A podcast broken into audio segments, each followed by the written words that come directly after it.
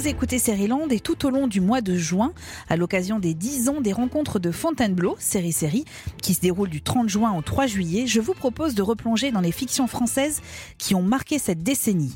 10 entretiens avec ceux qui ont fabriqué ces séries de qualité.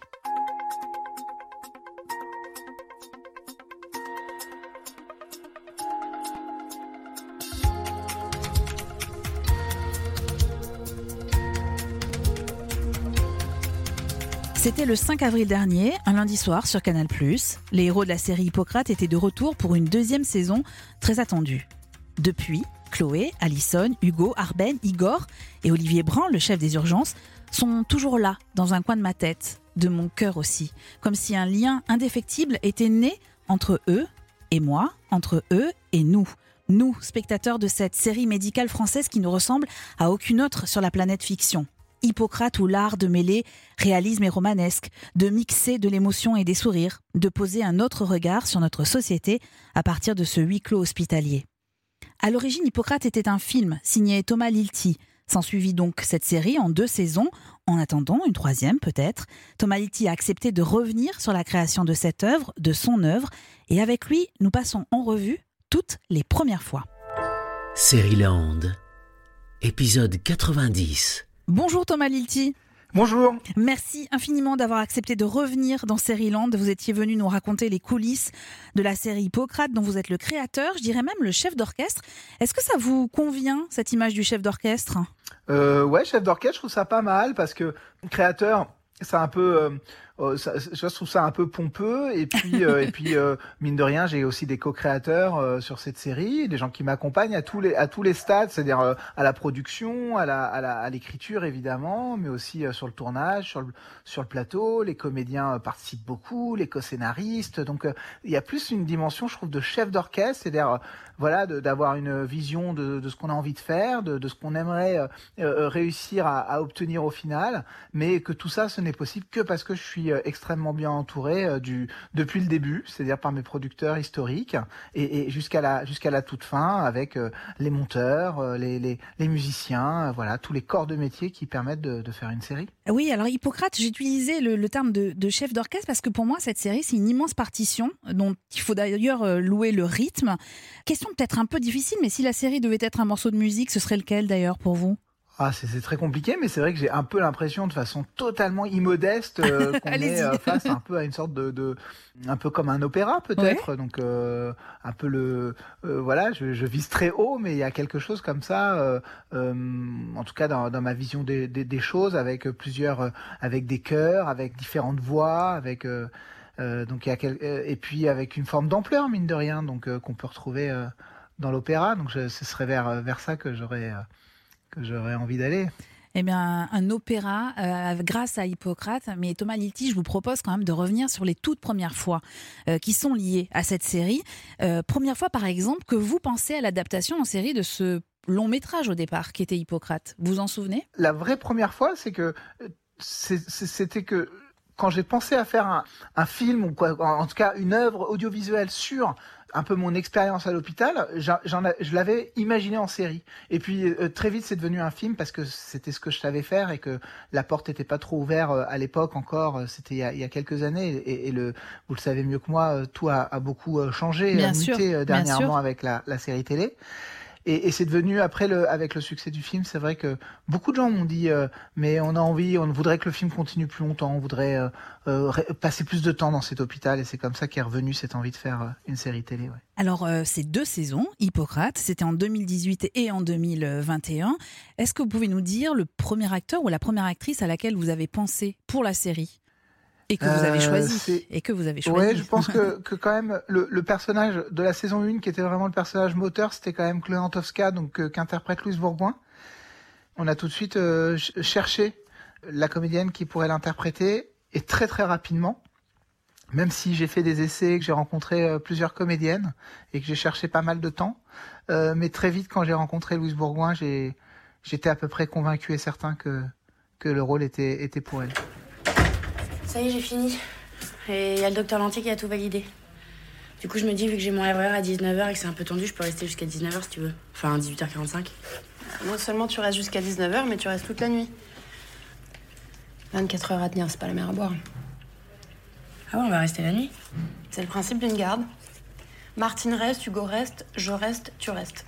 Il y avait quelque chose dans son casting qui vous a qui vous a fait bloquer, comme on dit, enfin qui vous a en tout cas euh, ému, touché? Oui, on l'a, j'ai vu, on a fait, euh, on a, on a fait en effet quelques scènes, quelques essais, puis surtout euh, après je l'ai fait rencontrer d'autres, d'autres comédiens pressentis, dont certains comme Karim Leclou, Zachary Chasserio, Alice Belaïdi, qui ont été retenus, mais mais mais elle a rencontré aussi d'autres d'autres acteurs qui, qui malheureusement euh, euh, n'ont pas été pris. Et c'est vrai qu'à chaque fois que je la revoyais, je me disais mais c'est dingue.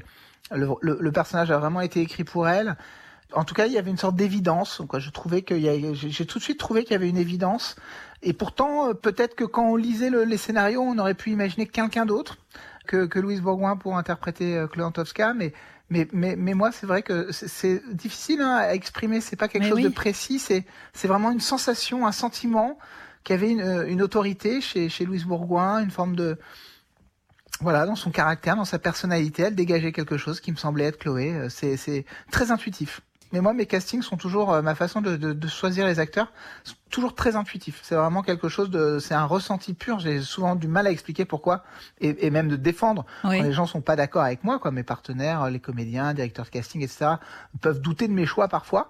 En casting, notamment, c'est très difficile pour moi d'expliquer pourquoi je fais ce choix-là parce que c'est vraiment quelque chose. De, c'est un peu comme dans la vraie vie, comme euh, comme en amitié, ou pourquoi on s'attache à des gens. Euh, bah des fois, c'est difficile d'expliquer. Quoi. Voilà, il y a des gens pour qui on a on a de l'affection tout de suite, et c'était le cas de, de, de Louise Bourgoin. On n'a pas besoin de tout expliquer, parfois au fond. Hein, c'est aussi ça. Hein. Mais est-ce que vous avez par exemple une petite question récurrente que vous posez euh, aux gens que vous voyez en casting? Je demande aux, aux acteurs toujours de me raconter leur parcours. Alors ça semble comme ça d'une grande banalité, mais ce qui m'intéresse, c'est pas qu'ils me racontent leur parcours euh, de comédien en fait. Euh, c'est comment ils vous le racontent dans leur CV. Ouais. C'est ce qu'ils me racontent en fait, euh, qu'a été leur parcours, voilà, s'ils ont fait des études, pas d'études, s'ils ont fait d'autres métiers, quoi. Je sais bien qu'on n'est pas comédien, on, on, est très rarement comédien à partir de l'âge de 12 ans, quoi. Bien Il y a sûr. des exceptions évidemment, mais souvent c'est un peu le hasard qui nous amène à faire ce métier, ou, ou des rencontres, ou parce qu'on a eu une enfance comme ci ou comme ça. Et c'est ça que j'ai envie que, que les gens me racontent. Pas tellement pour comprendre qui ils sont, mais parce que dans leur façon de raconter, dans ce qu'ils vont choisir de dire, dans éventuellement les mensonges ou euh, l'exagération qu'ils vont choisir, parce qu'ils font bien ce qu'ils veulent, ils me racontent bien ce qu'ils ont envie de me raconter. Je trouve que là, je, je, je, je découvre pas mal de choses. Euh, en tout cas, ils, ça permet en tout cas de l'échange et ça permet euh, de les j'essaie de les écouter quoi. J'essaie de me mettre en, position d'écoute quoi quand je mais peut-être c'est le médecin hein, qui, oui c'est ça c'est le médecin qui ressort qui, hein, qui rejaillit. Ouais bien sûr. Alors vous venez de nous parler de votre euh, première actrice retenue. Est-ce que vous vous souvenez de la première scène que vous avez écrite? Non pas pas vraiment à vrai dire je me souviens pas mais ce que certain c'est qu'avec euh, mes co-scénaristes euh, moi très vite je leur ai raconté une séquence qui est présente dans la dans qui est une séquence importante de l'épisode de la saison 1, qui est ce moment où euh, il y a ce monsieur qui s'appelle dans la série Monsieur de Robert, qui va perdre du sang, qui va se mettre, qui est un, un, patient alcoolique, qui va se mettre à, saigner, à perdre, à perdre beaucoup de sang, et, les, les, quatre personnages principaux vont se lier en effet pour essayer de sauver ce monsieur. Et ça, c'était tout de suite présent dans la dans Hippocrate parce que c'est une séquence que j'ai vécue. Alors, euh, je l'ai vécue seul, moi, pas en groupe, malheureusement, pas avec cette entraide. Mais ce monsieur qui perd son sang au milieu de la nuit et je suis tout seul avec une jeune infirmière qui d'ailleurs euh, jouera son propre rôle dans Hippocrate dans la saison 2, euh, viendra jouer son rôle. Cette infirmière va m'aider à essayer de sauver ce patient qui, perd son sang. Donc ça, tout de suite, j'ai raconté cette histoire et j'ai dit, bon, ça, on va essayer de le mettre dans, l'épisode 1 de la saison 1. Et, et on a construit l'épisode autour de cette idée-là. Monsieur de Robert, je vais vous faire des examens complémentaires, d'accord? Je vais vous mettre un tuyau dans la bouche. Il va inhaler. Vas-y. Tiens. Tu commandes 3 kilos de plus et tu bipes Alison. Et on lui refait quand même un groupe et des RAI. Ok. Oh, la perf a sauté. Je me note. Tiens.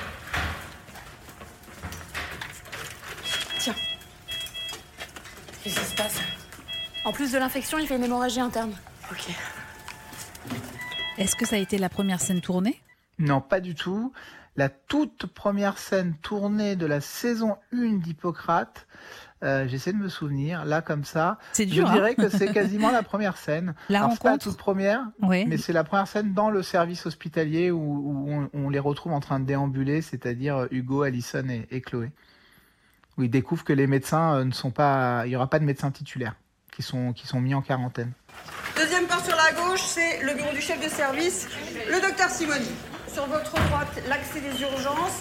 L'hôpital, vous savez peut-être pas, c'est un ensemble de pavillons. Tous les pavillons sont reliés par des couloirs vitrés comme celui-ci. Des questions? Euh. Ils sont, ils sont où les médecins? Les médecins titulaires sont joignables par téléphone, donc vous n'hésitez pas à les appeler. Prescription attendue pour midi. Ça sert à rien de paniquer, hein. Je panique pas du tout. Je prends deux secteurs, vous prenez un secteur chacun? Ouais, ok. Et- moi, je peux prendre le secteur 2 parce que je le connais bien. Enfin, je... enfin, voilà, j'ai j'y été externe et je connais bien l'équipe. Parfait. Je prends les 1 et 3 et toi tu prends le 4. C'est la gériatrie, tu verras, c'est pas compliqué. Et si je vous demande votre premier doute au cours de la fabrication euh, d'Hippocrate saison 1 et saison, et saison 2, est-ce qu'il y a quelque chose qui vous Ah, C'est vient omniprésent, il n'y a pas de premier doute J'étais deuxième que vous alliez me répondre du- ça. du- depuis le premier jour, quoi. Depuis le premier jour où je suis, euh, où j'ai dit euh, au producteur, on va essayer de faire une série ensemble. Parce qu'au tout début, quand on a commencé à dire on va faire une série à partir du film Hippocrate, euh, l'idée c'était de se dire mais en fait pour faire une série, il faut des gens qui savent faire des séries. Nous on savait pas faire de séries, on savait un peu faire des films de cinéma et encore. Mais pour nous faire une série, il fallait des producteurs de, de séries pour faire des séries. Et je me souviens qu'on a que ma productrice a appelé euh, Canal parce qu'elle connaissait euh, assez bien une des personnes qui travaillait chez Canal à l'époque et qui lui a dit mais si vous êtes capable de faire des films, vous êtes capable de faire des séries. Eh oui. Et ça nous a donné confiance et on s'est dit, bah, en fait, euh, peut-être qu'on peut le faire nous-mêmes. On n'a pas besoin de, de s'associer à des producteurs de, de séries. Et, et c'est comme ça qu'on.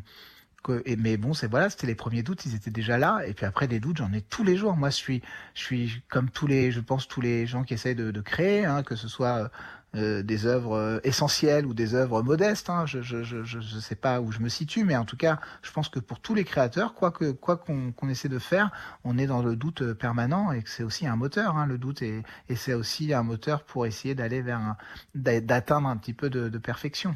Est-ce que vous avez eu un premier coup dur?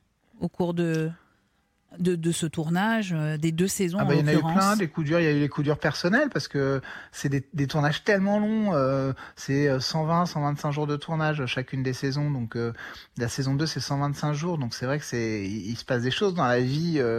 Dans la vraie vie entre guillemets donc Oui. euh, moi j'ai eu mon père qui a été très malade pendant la saison 1 ça c'était un coup dur parce qu'il voilà c'était beaucoup d'angoisse supplémentaire il y a eu le, le, le, le Covid quand Bien même sûr. le, qui, qui vous a euh, impacté. hein, 2, on a été arrêté sûr. trois mois de tournage à cause du, du Covid et, et, et je suis retourné travailler à l'hôpital. Donc c'était au-delà du coup dur. Ça, c'était une expérience de vie qui me tombait dessus. euh, euh, euh, je m'y attendais pas du tout.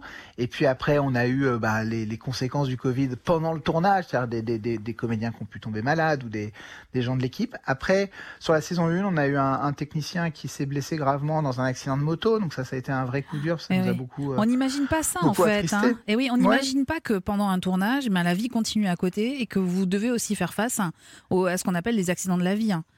Ouais, c'est ça. Les, les vrais coups durs, ils sont là. Les coups durs, c'est quand. euh, après, les coups durs liés au travail, c'est quand. euh, bah, quand je- moi, je suis un, un caractère un peu. Je dirais, pas spécialement colérique, mais euh, il y a une telle exigence dans le travail, sur le plateau. euh, L'exigence, elle vient de moi, mais elle vient de tout le monde. Hein. C'est, pas, pas que moi qui suis exigeant. On est tous exigeants, donc euh, des fois, ça crée des, des, lieux de crispation. Et hum, là, j'aime- ça m'arrive d'être fâché avec certains chefs de poste ou avec certains comédiens pendant quelques heures. Et, et, ça, c'est des moments qui prennent beaucoup de place pour moi dans, ma vie et qui sont très douloureux. Je déteste travailler dans, le conflit, mais en même temps, le conflit, parfois, je le provoque. Donc, euh, ouais, une sorte de cercle vicieux de, duquel il faut, il faut essayer de sortir. Et ça, c'est des moments qui sont douloureux. On peut pas parler de vrais coups durs, mais c'est inhérent au, au travail. Euh, en tout cas, ma façon de travailler. Euh, mais, mais voilà, donc ça, ça fait partie des, des choses dont je me souviens. Les grandes engueulades, Oui. il y en a eu quelques-unes, notamment euh, avec euh, les comédiens principaux. euh, c'est celle qu'on retient sur le plateau. euh, voilà, ça peut vraiment partir dans des éclats de voix. Euh, ça monte très haut, très vite, et puis ça redescend au- au- aussi rapidement. Ça n'empêche pas qu'on a beaucoup d'affection et plus les uns pour les autres. Mais voilà, c'est des petits moments où c'est dur pour toute l'équipe parce que tout le monde est dans ses petits souliers, tout le monde baisse la tête et attend que, l'orage passe. Et oui, alors on, l'avait découvert lors de notre premier enregistrement, Thomas Lilti, en parlant d'Hippocrate, vous étiez extrêmement exigeant, au point que vous faites de nombreuses prises d'une même séquence. Est-ce que vous vous souvenez de la première fois où vous avez tourné moins de dix fois la même scène? Est-ce que ça a déjà existé même?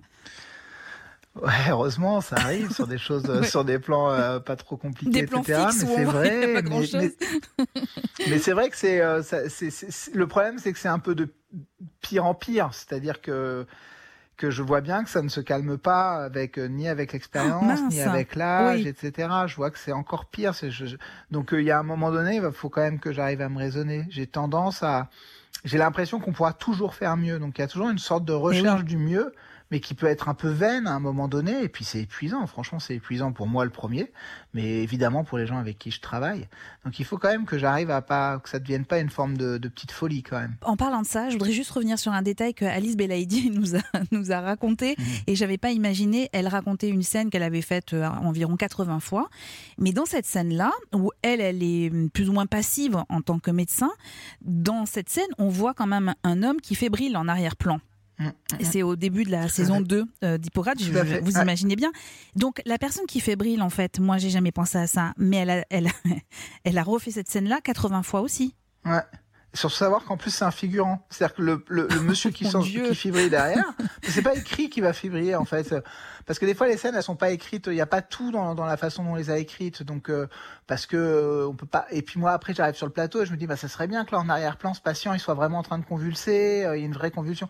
Donc on le fait une fois, deux fois, donc le figurant euh, souvent il est quand même très fier d'être quoi, très fier, il est, très- il est pas fier, pardon c'est pas le bon terme, mais bon il est content. non, mais il est quoi, content d'être là, bien de- sûr. de bien donner sûr. du, Oui. donner du sien et de montrer qu'il est à la hauteur de, de- du travail de, de tout le monde sur le plateau. Donc, euh, il est il- d'ailleurs, je sais même pas si c'était un comédien ou pas, ou quoi, s'il était comédien de métier ou pas.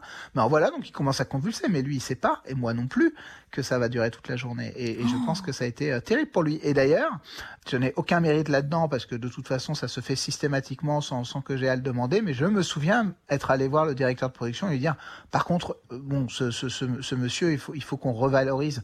Et il ne peut pas être payé comme un figurant. Il faut au moins que ce soit une silhouette ou un, ou, ou un petit rôle parce qu'il faut savoir qu'il y a des, des grilles tarifaires Oui, différentes sûr, en fonction euh, des, des, des métiers de, de- des comédiens. Et donc euh, voilà. Et donc il a été payé, euh, je crois, au, au prix d'un, comme si ça avait été un, un- un- ce qu'on appelle un petit rôle. C'est un comédien qui vient juste pour une, une journée. Donc c'est quand même plus valorisé parce que franchement, il en avait.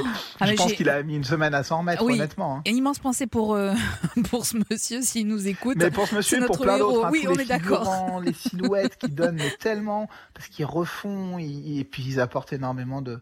Ils sont pour beaucoup dans, dans ce sentiment de réalité qu'on peut retrouver dans la série. Monsieur, vous m'entendez? Monsieur, vous m'entendez? Monsieur Monsieur, vous m'entendez? Monsieur, vous savez, vous êtes? Il va convulser, prépare-moi une ampoule de rivotril. Monsieur, restez avec moi. Restez avec moi. Monsieur, restez avec moi. Igor, dépêche-toi. Igor Laisse tomber. C'est bon, c'est bon, j'arrive. Ne vous inquiétez pas, monsieur, ça va bien se passer. Hein? Faut pas s'inquiéter. Monsieur, restez avec moi là, monsieur, monsieur. Attention, laisse-moi passer, laisse-moi passer. Tiens-le. Tiens-le mieux que ça. Monsieur. Une guedelle. Une guedelle, vite Vite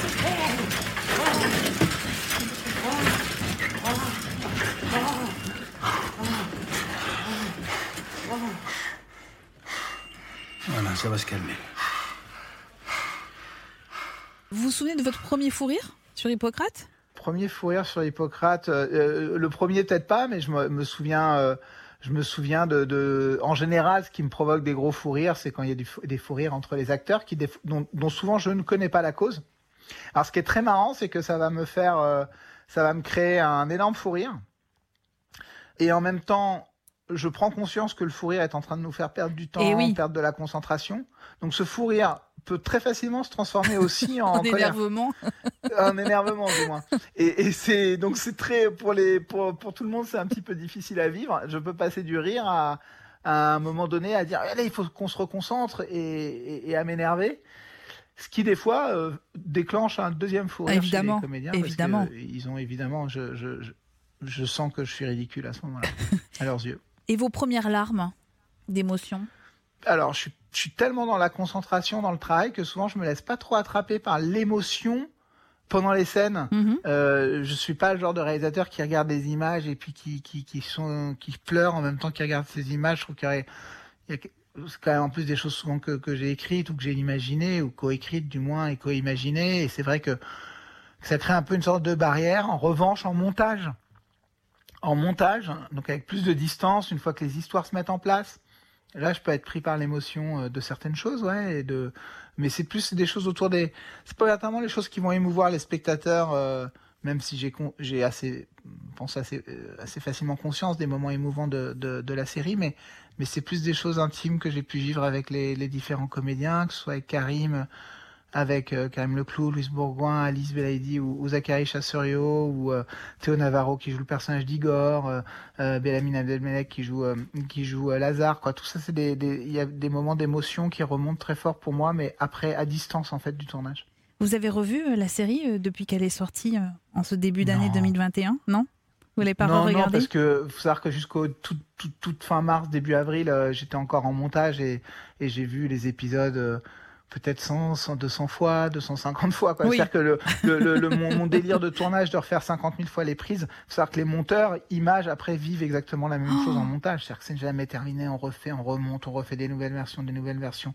Toujours le sentiment que ça pourrait être mieux. Mais là, pour le coup, c'est pas un sentiment. Je suis convaincu que c'est toujours, que les versions finales, peut-être qu'elles sont perfectibles, hein, mais c'est les meilleures versions. Et ça, toujours. Je pense que le travail de montage euh, va que vers le meilleur, jamais vers le moins bien. Est-ce que vous pouvez nous dire si vous avez déjà les premières pensées pour une saison 3 Je sais qu'on vous a énormément Ouais, posé sûr, la, oui. la question parce que d'ailleurs c'est plutôt positif, ça veut dire qu'on vous attend, qu'on a envie de vous retrouver avec tous ces personnages. Est-ce que vous savez déjà à quoi ça pourrait ressembler si euh, une saison 3 euh, euh, voit le jour? Ouais, complètement. Je, ça y est, depuis quelques jours, je sais euh, Ah, ce que vrai être la saison 3. Parce qu'il y a eu un mais je déclic? ne pas vous le dire, d'une mais- part. Non, non, mais pour qu'on oui. comprenne le, le processus de, Ouais, de- ça- de ça- création de fait, votre part, il y a eu un déclic? Oui, si vous voulez. On me disait toujours, bon, alors la saison 3. Et donc je disais, oui, euh, saison 3, euh, dans l'absolu, doit y en avoir une, puisque euh, le diffuseur Canal Plus est, très désireux qu'il y en ait une. Je crois qu'ils sont très heureux des, résultats de la saison 2 et de l'accueil et des résultats aussi de, visionnage de la saison 2. Donc. ils ont envie qu'il y ait une saison 3. Euh, le, le, le- les gens qui fabriquent cette série, c'est-à-dire moi le premier, mais tous les gens qui travaillent avec moi ont très envie de se retrouver pour qu'il y ait une saison 3. Mais je n'arrêtais pas de dire, en effet, mais oui, mais une saison 3, moi, il faut que j'ai quelque chose à raconter. Bien quoi. sûr. Donc euh, oui, dans l'absolu, mais pour dire quoi pour... Et, et tant que j'avais pas ce, ce, ce petit fil, quoi, qui est pas grand-chose, mais juste au moins de savoir... euh, quel est l'intérêt de faire une saison 3 Mhm. Qu'est-ce qu'il y a de nouveau Quel est le Qu'est-ce que je vais épouser comme nouveau domaine dans cette saison 3 Même si c'est toujours le, le monde hospitalier et même si on retrouve toujours mes les personnages principaux, les héros d'Hippocrate, il faut quand même insuffler un souffle nouveau. Et ce, et ce souffle, je crois que je l'ai trouvé euh, depuis quelques quelques jours et donc je vois à peu près ce que devrait être la saison 3. Après, c'est une excellente nouvelle. début. Mais c'est une excellente nouvelle quand même. Ça veut dire Moi, que je suis heureux, avez- ça me soulage beaucoup, ça me Ah, bah oui. poids, parce que ça fait un petit moment que je tourne autour et je me dis, mais en fait, euh, là, si je fais ça, ce n'est qu'une redite permanente de ce qui s'est déjà passé en une ou en deux. Et ça, ça m'intéresse pas. J'ai besoin, même si vous voulez, d'une certaine manière, j'ai besoin que ce que je vais avoir à filmer, puisque je réalise aussi, ce que je vais avoir à filmer Soit soit, différent, soit ouais. neuf aussi. Ouais, ouais. Si vous voulez, la saison 2, c'est une saison vraiment d'urgence, donc il y avait quelque chose de neuf par rapport à la saison 1, le rythme était différent, la façon de filmer était un peu différente.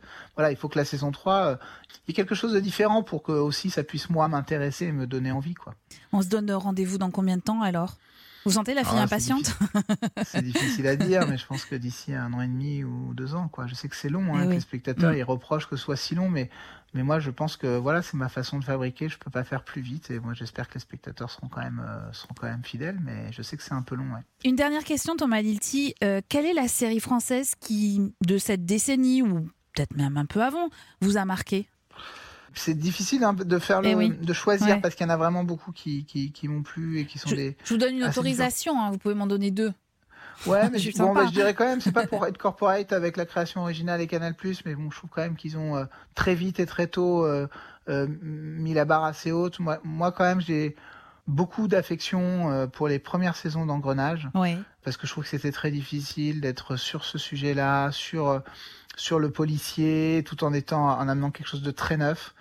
Et, et j'aime bien d'ailleurs euh, Engrenage les, les huit saisons, mais je trouve quand même que les premières saisons, et je suis très admiratif d'une chose dans Engrenage, c'est euh, le fait que, et là c'est un peu plus le fabricant de, de séries qui, qui parle, mais d'avoir réussi à faire des, je crois que c'est des saisons qui, qui ont 12 épisodes, Tout il me à fait. semble. oui. Il y a une saison quasiment par an, quoi, tous les ans, tous les ans et demi.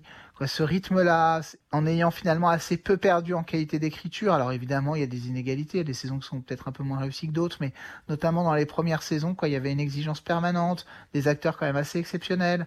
Quoi, voilà. Ça- ça- je, je trouve que parfois, Engrenage euh, vit un peu dans l'ombre du Bureau des légendes ou, euh, d'autres séries, alors qu'à sa manière, quand même, euh, ils étaient un peu précurseurs dans leur rythme, dans leur énergie. Voilà, moi, j'ai beaucoup, je suis très admiratif de- d'Engrenage. On partage cette même admiration pour cette immense série qui est toujours disponible sur MyCanal. Tout comme les d'ailleurs, Hippocrate, les deux saisons sont disponibles sur mycanal.fr. On vous encourage vivement à découvrir cette série si ce n'est encore fait. C'est vraiment une très très belle réussite et on a passé une très bonne année grâce à vous Thomas Litti. Merci infiniment et merci Bah, infiniment d'être venu dans Série On attend la saison 3. Voilà, on sera patient, je vous le promets. Ouais, c'est adorable, merci. Merci Thomas.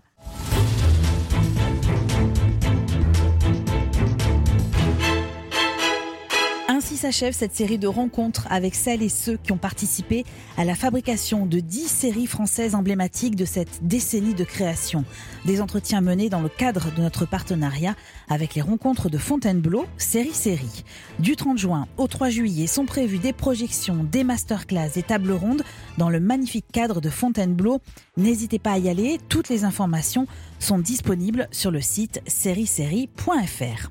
Seriland est un podcast d'Europe 1 Studio dirigé par Olivier Landresse et Fanny Rask, à la production Timothée Magot, à la réalisation Christophe Pierrot et à la préparation trois superwomen Magali Buteau, Clémence Olivier et Salomé Journeau. Une super équipe. Seriland fut une magnifique aventure pour moi, une aventure collective à laquelle ont participé notamment Margot Barallon, Clément Le Saffre, Bertrand Chameroy et notre voix, celle de Patrick. Et puis tous nos invités, je vous remercie chaleureusement pour vos avis éclairés, vos connaissances et votre enthousiasme.